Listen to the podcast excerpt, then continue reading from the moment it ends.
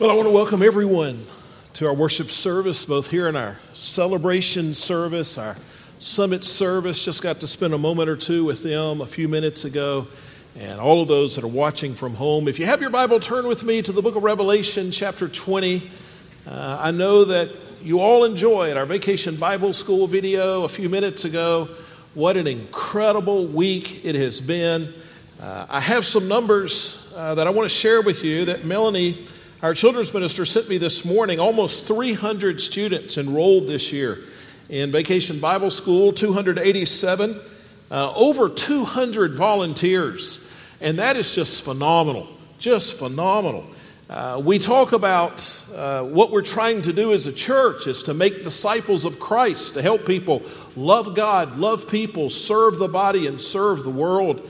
And to have such a significant part of our church come out and volunteer this last week, uh, just a fantastic week. 14 decisions for Christ, still some more follow ups uh, that uh, Melanie and her team are, are working on, people interested in baptism. Uh, the students, uh, the children gave money uh, for Operation Christmas Child Boxes. They gave over $2,800.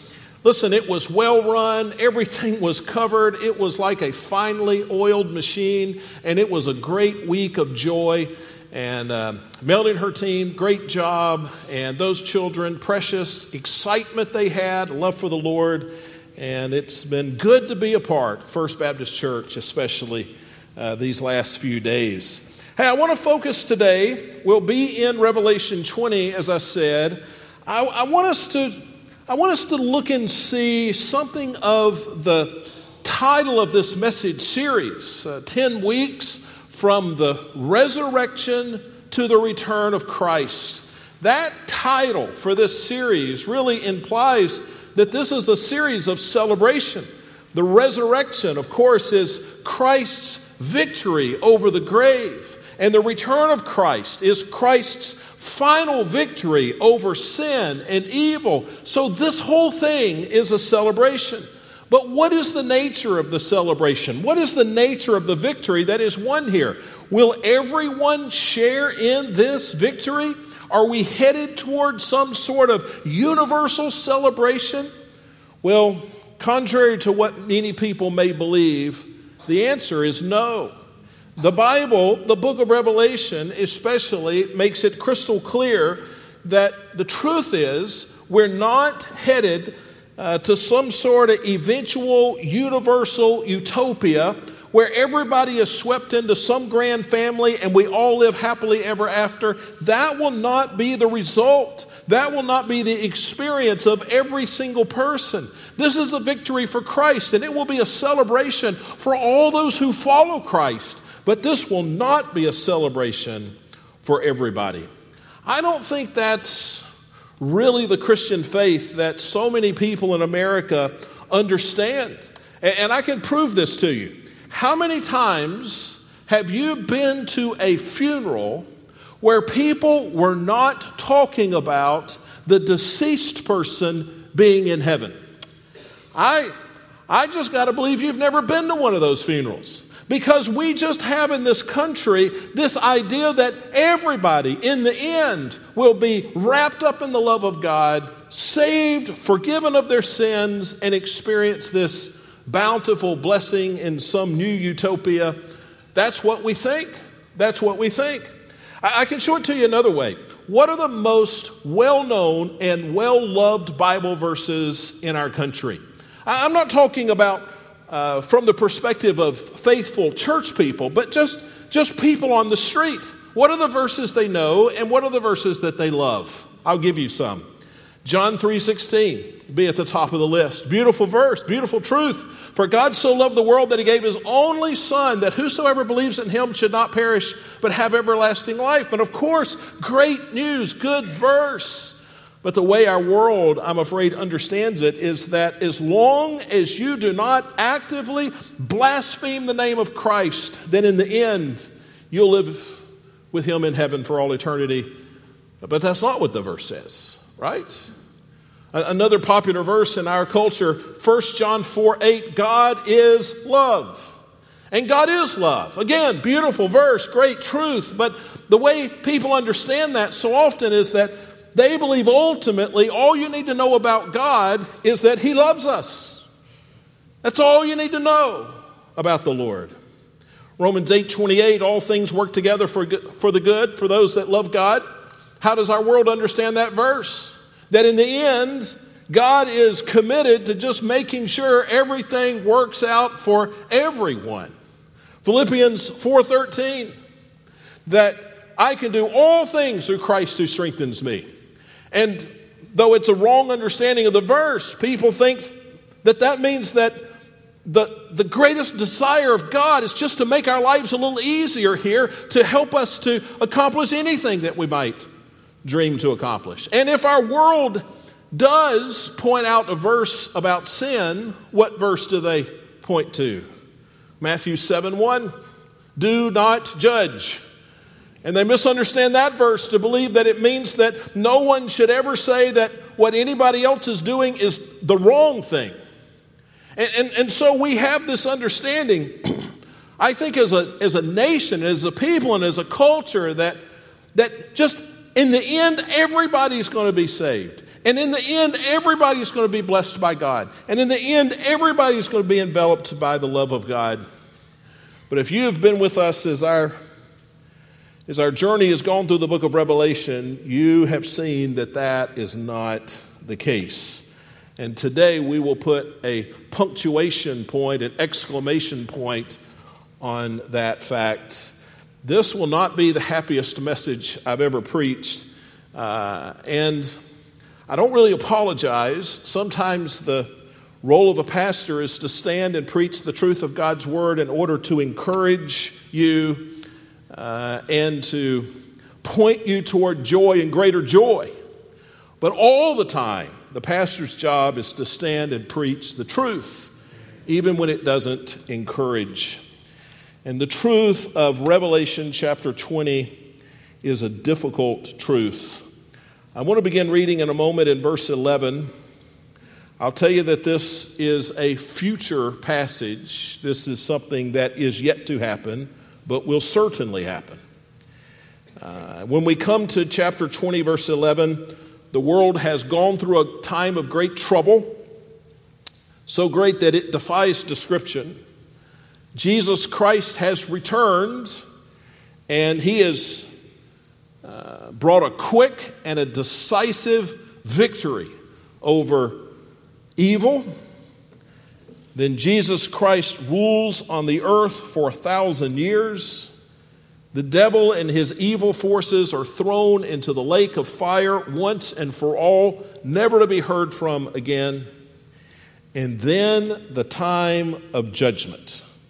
We call this, the Bible calls this, the great white throne judgment. Let's begin to read. Then I saw a great white throne and one seated on it. Earth and heaven fled from his presence, and no place was found for them. So, this is a judgment for all those people who don't know Christ. This is a judgment for all of those people who have not followed Christ, believed in Christ, loved Christ with all their heart, soul, mind, and strength.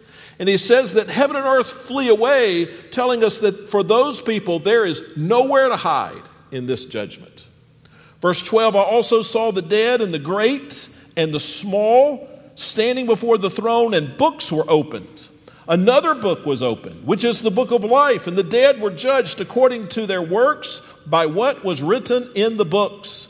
Verse 13 Then the sea gave up the dead that were in it, and death and Hades gave up the dead that were in each of them, and each one was judged according to their works. And so the judgment begins. There, there are books that are open. What are the books that are open? Well, he tells us, for one, there's the book of life. The book of life, that is, that is the book that contains the names of every person who is a child of God. Every person who has put his faith and trust in Christ, repented of his sins, every person, his name is written in the book of life. None of the people judged in this judgment will be people whose names are written in the book of life. And it's, it's there as if to double check to confirm that nobody being judged at the great white throne judgment has his name in the book of life. And then it says that there are books that contain the historical record of everything that these people have done. So, this is a record of every sin they've ever committed, every failure, every time they've had a wrong attitude, said a wrong word, every time that they've not been honest, every time they've rebelled against God, every time they've broken a commandment, every time they have failed to obey a commandment. All those are written in these, in these books. And then I think there's one more book. Do you know what the other book is? Do you know? Can you think of it? I'll give you a hint. John chapter 12, verse 48, Jesus says, The word I have spoken will judge him on that last day. The Bible will be there, this book will be there. And the Bible says that those lost people will be judged based upon the standard in this book. Have you ever wondered if it's important that you are a part of a church that faithfully preaches the Bible? Listen, if I were looking for a church, I'd want a church with a great children's ministry. I'd want a church with a great youth ministry. I would want a church with great worship. I'd want a church where people love each other and care for each other. But the one un, uh, uh, the one truth, the one feature that, that you just can't not have is the clear preaching of God's Word both from the pulpit and in every class that meets at the church. And so it says here that, that the Word of God, the Bible, will be one of those, one of those books. And so there will be this, this judgment. This judgment won't be like a human court. Uh, there will be a judge, but there will be no jury. There will be a, a prosecution, but there will be no defense. There will be a sentence, but no appeal. And no one will be able to defend himself by accusing God of unrighteousness. This will be an absolute judgment. Now, you might ask, how many violations are necessary to send a person to hell in this judgment? Do you know the answer to that? All their life will be evaluated. How many wrong answers can they get? I remember a bunch of years ago when I was a student at Auburn University studying to be an engineer, and I was taking a calculus class. And, and the first day of the class, the professor said, uh, I'm going to give you four tests in this class, and each exam will have just five questions. So 20 questions, that's all I'll ask you. If you miss one, you get a B. You miss three, you get a C. You miss five, you fail. And I can remember every time we would take a test, I would sweat over those, those questions. I was so nervous that I might miss one of those questions. I did miss a number I won't share with you of those questions. But what's the number with the Lord? Well, the answer found in many places in, in Scripture, Matthew 5:48 though is clearest. Be perfect, therefore, as your heavenly Father is perfect. Now, that may sound like a, a tough grading curve, uh, and I'll have more to say about that in a moment, both good and bad, but that's, that's the standard. Let's continue to read verse 14. It says, Death and Hades were thrown into the lake of fire. This is the second death, the lake of fire. And anyone whose name was not found written in the book of life was thrown into the lake of fire. Three times here it says the lake of fire. Uh, the lake of fire is the eternal hell spoken of throughout Scripture. Uh, Jesus called it the unquenchable fire in Mark chapter 9. He called it the eternal fire in Matthew 25. He called it a furnace in Matthew 13, a place of torment in Luke 16, a place of darkness with weeping and the gnashing of teeth in Matthew chapter 8. He called it a place that brings destruction to the body and the soul in Matthew chapter 10.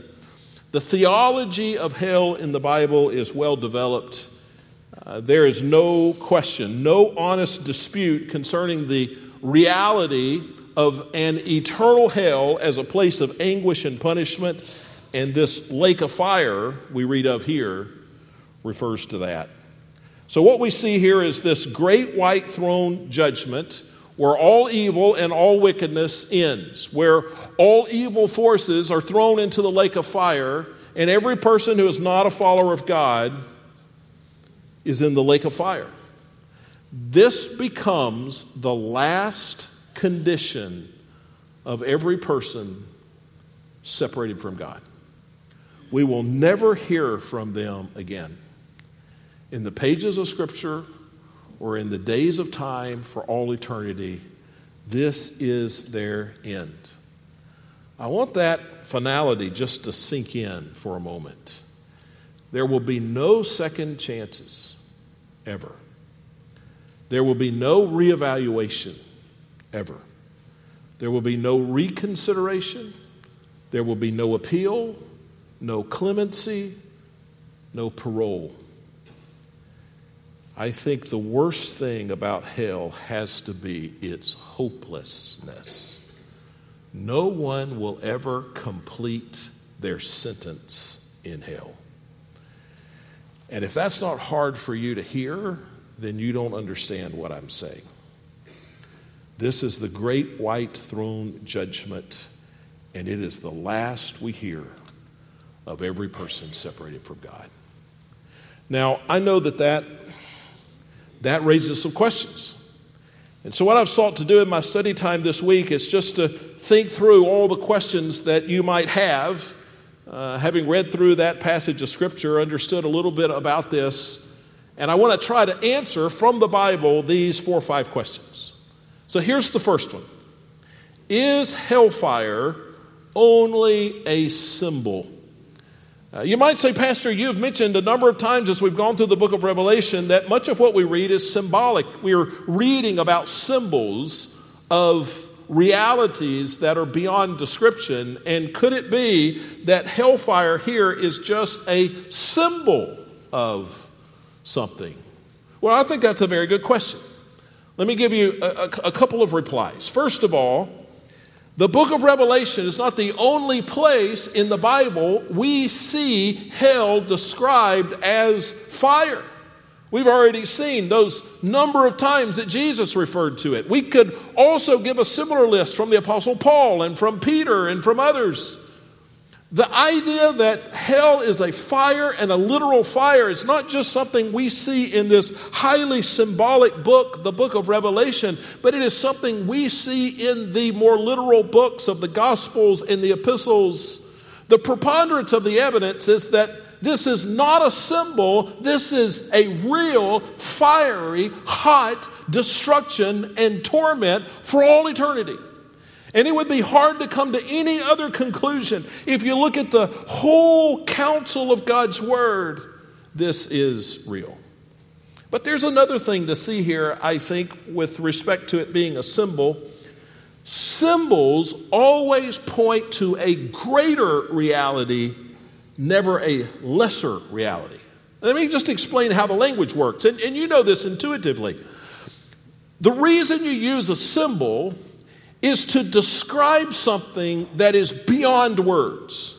And so you use the only words you can think of to describe something that is far beyond what we have words to describe. So if I were to say that my wife is like a treasure chest of gold to me, I don't really mean that my wife, some gold, let me think about it and I'll let you know which one I want. What I mean is, I can't explain to you how valuable my wife is to me.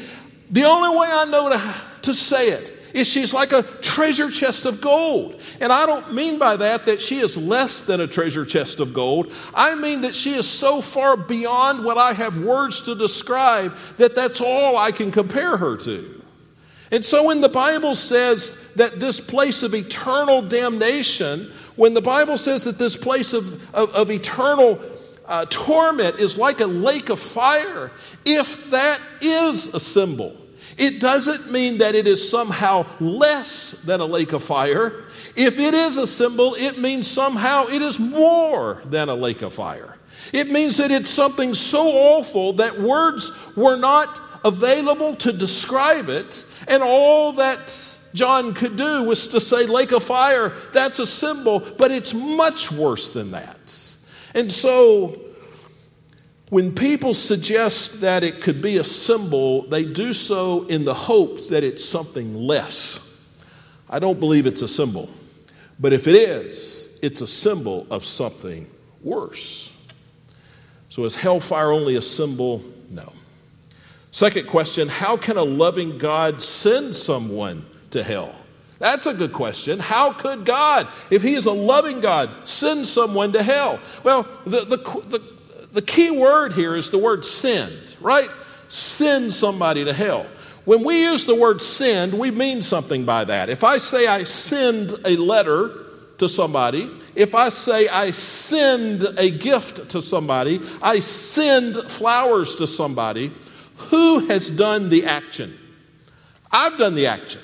And I've done all of the action. If I send the letter, what does the letter do? The letter doesn't do anything. I sent the letter, I did the action. If I send a gift, the gift didn't do any work. I sent the gift. And so to send means that the sender has done all of the action. So to ask, how could God send someone to hell, misunderstands the whole the whole situation. God doesn't send people to hell. This is not a decision that's made in the halls of heaven. This is a decision that's made in the hearts of man. Let me explain how it's different. First of all, the man who goes to hell has chosen to sin. James 4:17 it is a sin to know what is good yet not do it. Romans 3:23 all have sinned and fall short of the glory of God. The man who goes to hell has chosen to sin. The man who goes to hell has chosen not to believe. We all know John 3 16, but do you know John 3 18? It says, If anyone who believes in him is not condemned, but anyone who does not believe is already condemned because he has not believed in the name of the one and only Son of God.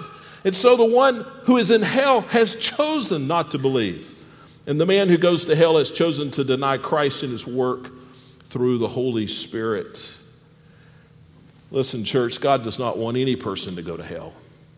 2 Peter 3 9, the Lord does not delay his promise, as some understand delay, but is patient with you. Do you know how patient God is with people? He is patient with us. Why? The Bible says, because he does not want any to perish, but all to come to repentance. Further, the Bible says that hell was not created for mankind anyway. According to Matthew 25 41, hell was created for the devil and his angels. And there's no greater tragedy to the Lord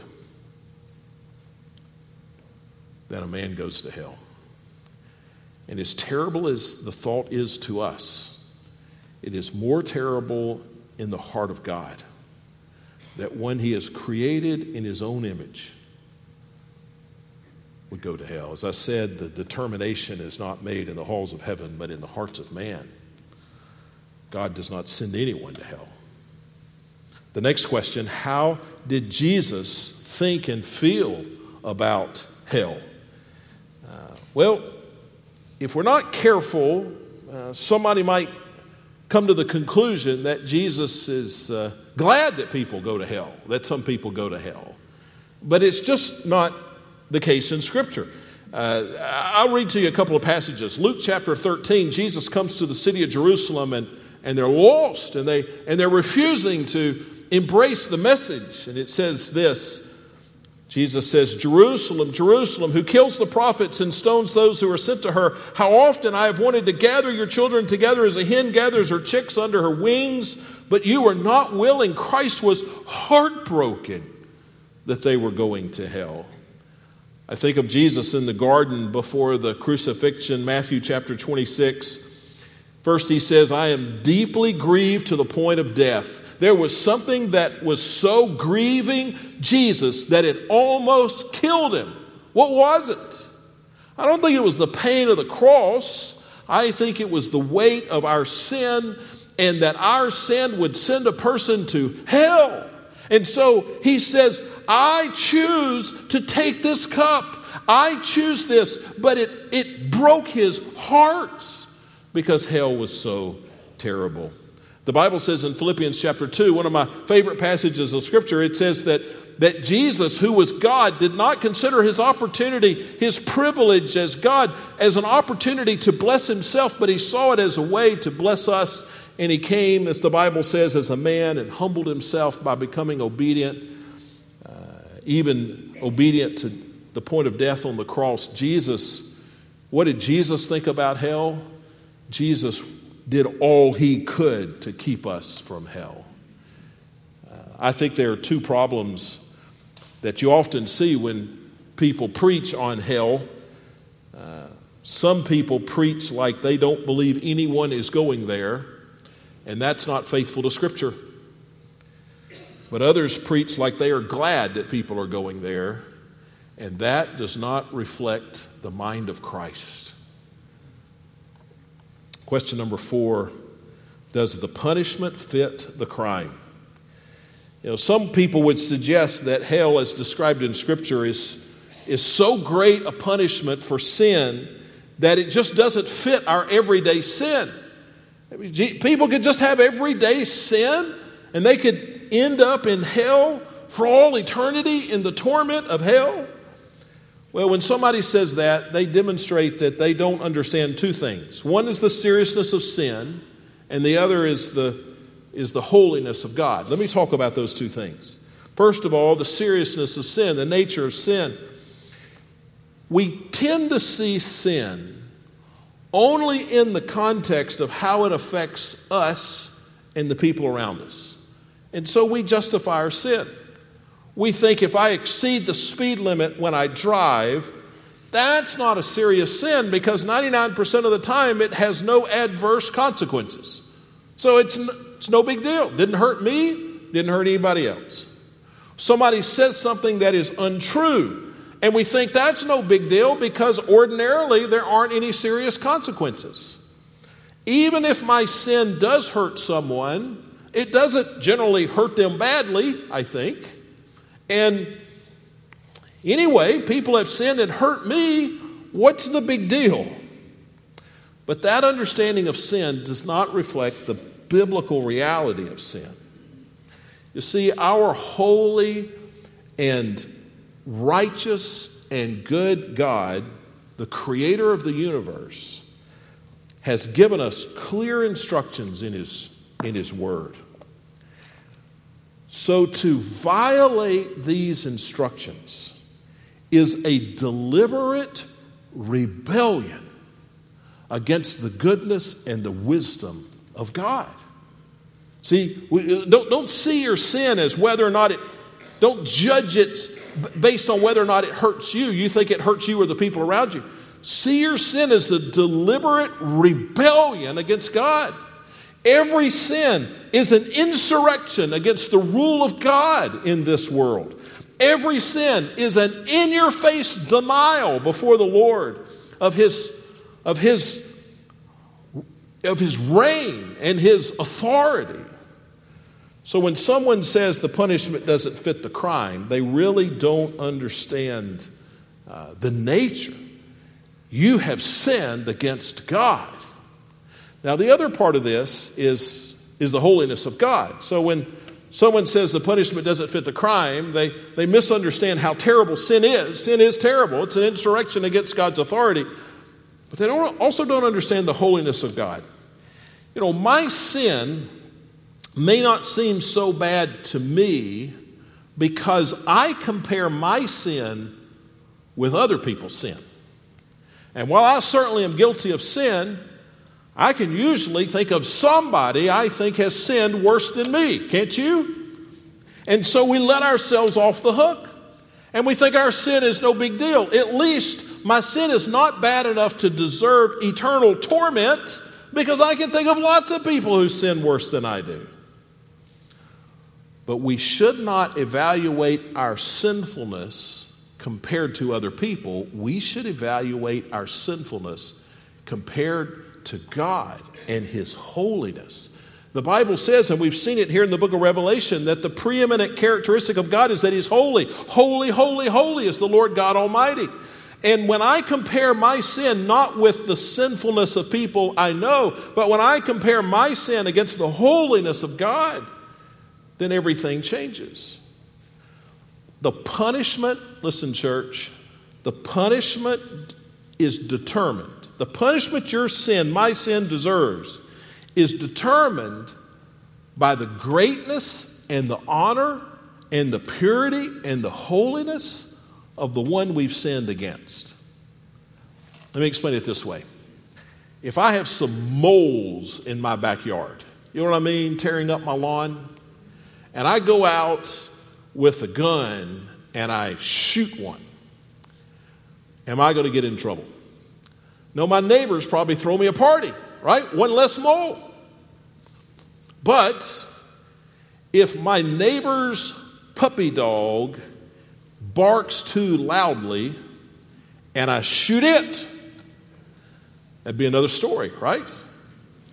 I'd probably be arrested, found guilty of uh, uh, some minor felony, have to pay a fine, I don't know, maybe spend some time in jail. But what if I go out and I premeditate, I plan to go and shoot an innocent person? And I kill a person, what's going to happen? Well, now I'm going to spend a lifetime in prison, or I'll be executed for murder. Now, three, in all three cases, a life was destroyed. But why are there three different consequences? Well, because the consequence has something to do with the value of the life, right? And so the consequences of shooting a person much much greater than shooting a puppy dog, which is much much greater than shooting a mole in your backyard because the consequences are determined by the honor and the value of the one sinned against. Listen. God, our holy God, has the greatest possible honor and glory. And so to sin against the holy God carries the greatest possible punishment and penalty for sin. Let me answer question number five why is hell eternal? I'll admit that this is the hardest part for me to understand that hell, that this judgment, that this punishment would be eternal. Uh, I shared with you earlier, and I just want to remind you of this that this lake of fire, this judgment that we read of here, is, is final. It's the last word we'll hear. There are no second chances, no reevaluation, no appeal, no clemency, no parole, no hope. And no one will ever complete their sentence. You know, at least in the movies in prison, one of the common questions one prisoner will ask another, que- another prisoner is, How much time do you have left? And in hell, the answer will always be, All of it. No one will ever complete a sentence. And so people make this argument against an eternal hell. And I've heard people make this argument. Uh, it, it begins by talking of sin, and they say that, you know, I know I've committed sin, Pastor. But my sin is limited. I could have committed worse sin, right? And you could have. And while I've committed sin for a long time, I've not cons- committed sin forever. I've just committed sin at the most for as many years as I've lived. So, me, I'm 54, I think. Um, at some point, you get too old to do the math, but um, so I've sinned but I could have sinned worse. And I've sinned for a long time, but it's 54 years. I mean, that's as long as I've sinned. So somebody concludes, will conclude by saying that your duration in hell must somehow be uh, commensurate with the amount and the severity of your sin. They would say it is unfair to assign eternal punishment for limited and finite sin. Well, how do we answer that? They'll say it's not fair. Send somebody to hell forever when their sin was limited and it was and it was short. Well, the easy thing to say is, well, God's not ever promised to be fair, and that's true, uh, but that doesn't really settle the question, and it doesn't satisfy the inquirer.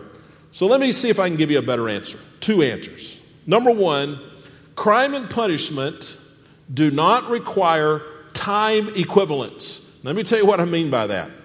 The The length of time that you sin has nothing to do with the length of time of your punishment. Uh, that your punishment can't last longer than your sin, that's just a non sequitur. That, that one doesn't logically follow the other.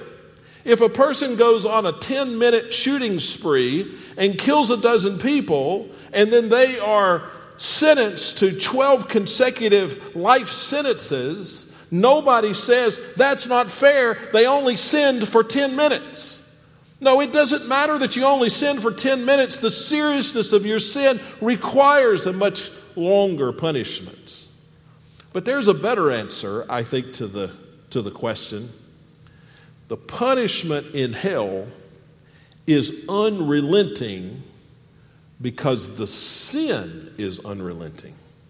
If your picture of hell is a picture of repentant sinners calling out to God for salvation and God refusing because they're in hell, I think you have an incorrect picture. No, when, when a person goes to hell, their sin just continues. Their sin, their rebellion against God doesn't end there, it continues there. We see proof of that in a number of places in the Bible, but if you remember back to Revelation chapter 9 a few weeks ago, I'll read to you some verses we read then uh, there was a great judgment upon the earth. God brought great wrath, poured out great wrath upon the earth. And then here's what the Bible says the rest of the people who were not killed by these plagues, they did not repent of the works of their hands to stop worshiping demons and idols of gold, silver, bronze, stone, and wood, which cannot hear, see, or walk. And they did not repent of their murders, their sorceries, their sexual immorality, or their thefts. Their sin just continued and for those people in hell, their sin will continue. I'll read to you just, uh, just quickly what, uh, what I read actually several weeks ago when I was studying Revelation chapter 9, a quote from a preacher that you may or may not know, Adrian Rogers. I like to read what he has to say about scripture verses. But he said this You would think that judgment would cause people to repent, but it doesn't. Do you think that people in hell are begging to be saved? I want to tell you something. And don't misunderstand what I'm telling you. I believe if a man in hell asked Jesus to save him, then Jesus would save him. I believe if one of those lost souls in the pit right now were to say, God, I repent of my sins and I trust Christ as my Savior, I believe God would take him out of hell and bring him to heaven. Now, don't misunderstand what I'm saying. I don't believe anybody, I don't believe anybody will ever be saved out of hell. But the Bible does say, Whoever shall call upon the name of the Lord shall be saved. And if a man in hell said, God, I repent of my sins, save me, God would save him. That's what I believe. But he'll never do it. Do you know what they do in hell? They don't beg for mercy, friends. They curse God. The Bible says in hell there will be weeping, yes, wailing, yes, but also the gnashing of teeth. Gnashing of teeth at God. They hate God. Like the demons themselves, their character is so frozen, so wicked, that in spite of that judgment, they would never repent. Why does hell continue forever? Because sin continues forever. Very quickly, the last, the last question if hell is so bad, why doesn't God do something about it? In a lot of ways, I could have asked this question I could have said, Why is there a hell? Or why didn't God make a world where nobody needed to go to hell? Uh, make no mistake, hell was God's idea. He thought it up, He created it, and He did so on purpose and with a purpose. Hell is a witness, first of all, to the righteousness of the character of God. If God is just and righteous, then there has to be a way to punish sin. And God created hell. Hell is a witness to man's responsibility. God does not send people to hell as if they were some robot, helpless victim. Man chooses in his own heart. Hell is a witness to the awfulness of sin. If we could see sin like God sees it, we would understand the need for the reality of hell.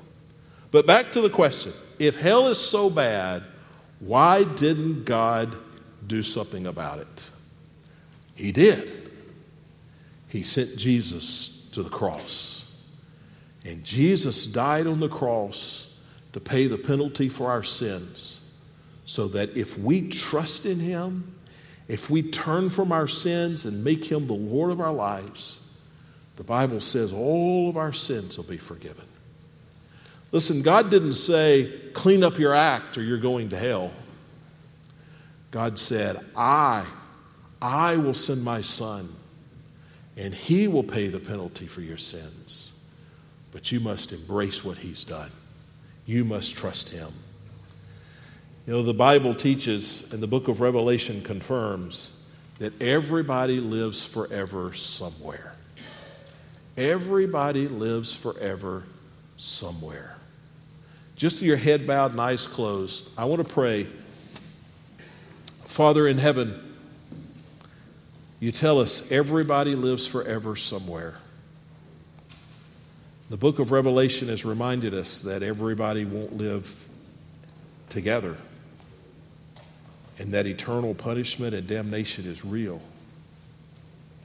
I pray today that the weight of that reality will lead us to you, to accept you as our Lord and Savior, the sacrifice of Christ on the cross. And for those of us who are children of God, that it will lead us to praise and worship you and thank you for the forgiveness that is ours. Father, lead us in this time of decision. We pray this in Jesus' name. Amen. Let's stand together as we respond.